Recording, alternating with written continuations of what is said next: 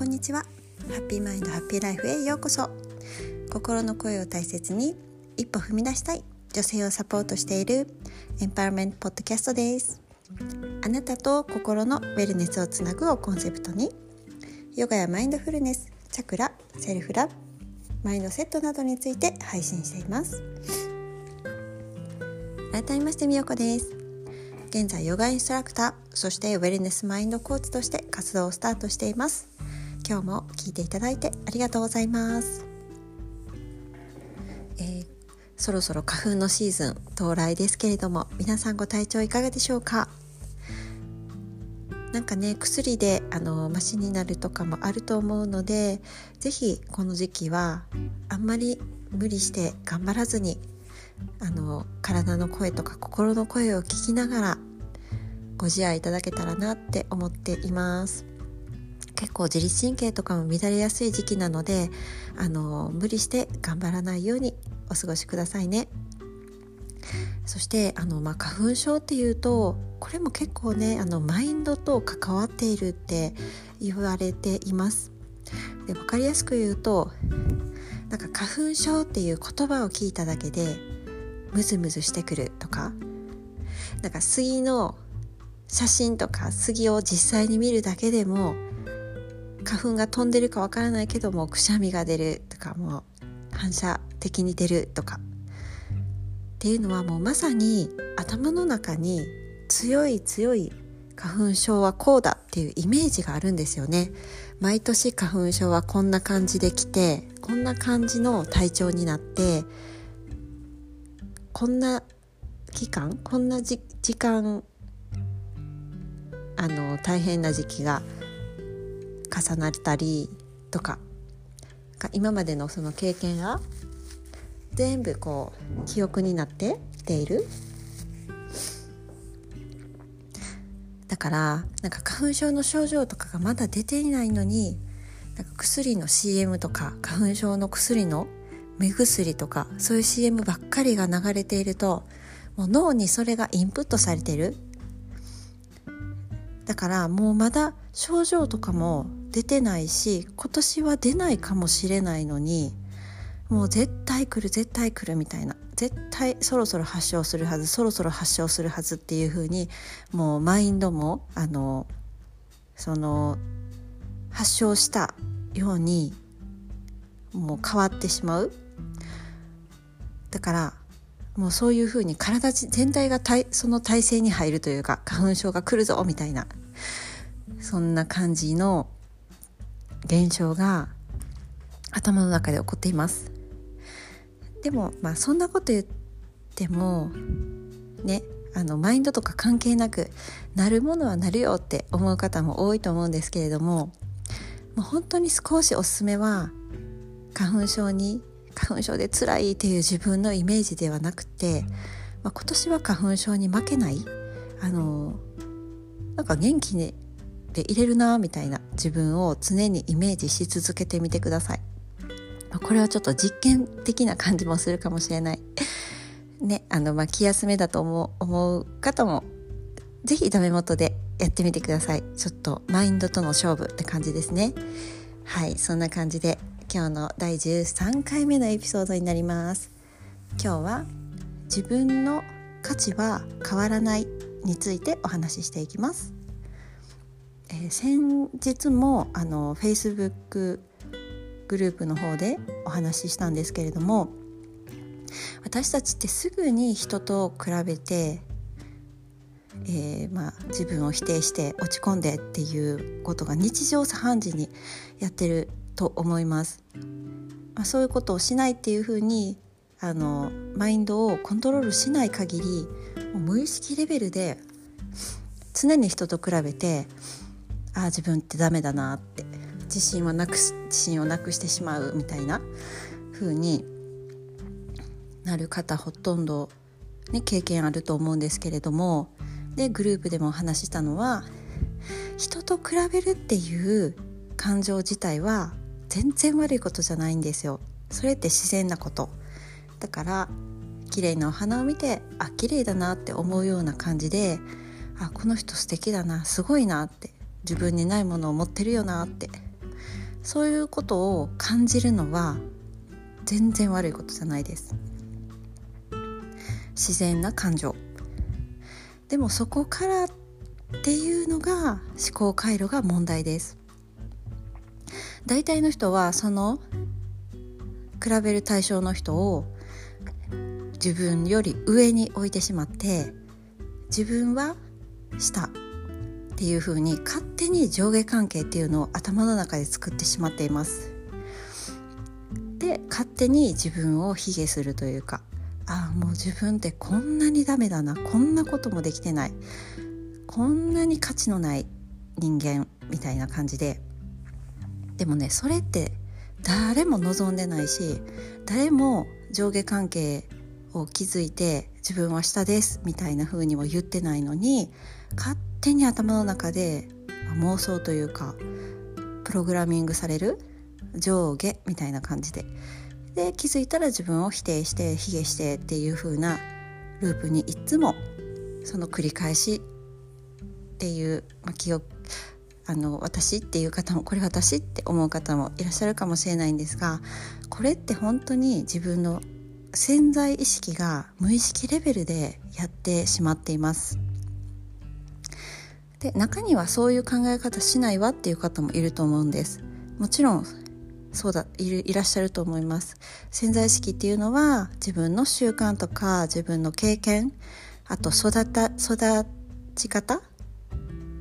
とかで価値観って決まってくるんですよね。で私だったら3姉妹で育ちました。それの長女として育ちました。常に比べられて常にお姉ちゃんだからこうお姉ちゃんと妹。だからこうとか妹はできてないけどお姉ちゃんはできてる、まあ、その逆も。妹ができてるのにお姉ちゃんができてないの？みたいな。そんな感じで常に比べられてその中で自分の価値っていうのが決まってきた。って思ってます。あのそういう記憶があるので。だからそのまま大きくなってもその価値観がやっぱり残っているから無意識なレベルでそういうふうに判断をしてしまうっていうふうになります。多分日本人の方でそういう価値観の方が多いっていう原因はその育育ち方？親の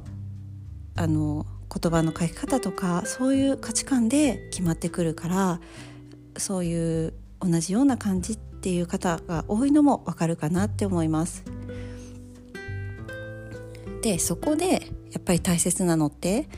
自分の価値を人と比べることとかで上下させたり否定したりっていうことをしないことなんです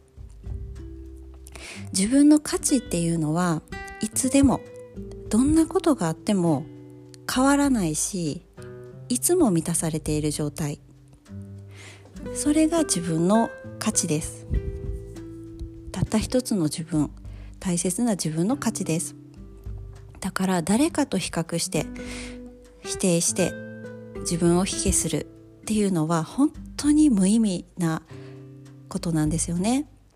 それも誰も望んでいないのに自分でそうしているっていうのは本当に無意味だと思います。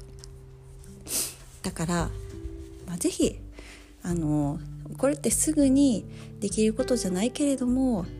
ね、練習っていうかプラクティス心のプラクティスが必要になってくるんだけれども気づいた時でいいから自分をまた否定してしまってるまた卑下してるっていう風に気づいた時に少し立ち止まってほしいなって思います。それは無意味なこと。で、えー、誰も望んでいない。自分が勝手に作り上げていること。であとあの子育て中のママに是非あのお伝えしたいのがこれ実践してほしいなって思うんですけれどもよくこれって私も言ってて自分に対してもあの思ってるんですがその私も娘が2人いてやっぱりとっさに「あお姉ちゃんはできてるけどあのあなたできてないね」とか言ってしまうことってね急いでたりとかしたらあるんですよね。朝ごはんの時とか準備の準備する時とか比較してしまってる、まあ、それは仕方ないと致し方ないというかね時間に追われてたらママだって大変だからあのママもロボットじゃないからそういう風な言葉が出てくると思うんですけれどももし出てきたとしても後からでいいからフォローアップしていただきたいなって思います。なんかそれで否定して「あなたできてないね」とか「あなたはあのできない子だよね」とか万が一言ってしまったとしてでもそれをあのそのままにしておくんじゃなくって後からちゃんとフォローアップしてほしいなって。そうあのさっきそうやってして比較したりしたけれどもあなたの価値っていうのはその否定してあ比較して上下あなたの価値が下がるとかそういったことじゃないんだよって自分の価値とかそのあなたの価値っていうのはありのままで十分そのままでいつも価値があるよっていうふうに常に言っていただきたいなって思います。これって学校でも習わないしで私も昔は家族昔っていうか、まあ、育記憶をたどってもそういうふうに教えてもらったことってあんまりなかったなって思います。大人になってから自分の価値とかそういうものを学勉強して学んだ感じです。だから、まあ、本当に今この生きづらい世の中をあの生きていく子どもたちにとっては是非小さな頃から教えていただきたいなって思います。そしたらそれが絶対に頭の中に残って潜在意識になっていくから、ま、潜在意識というか頭の中に残っていくからもし成長過程でちょっとしたことで問題とか不安になったりしてもそれがイコール自分を否定したりとか自分の価値を下げたり卑下したりっていう風に直接つながらないと思います。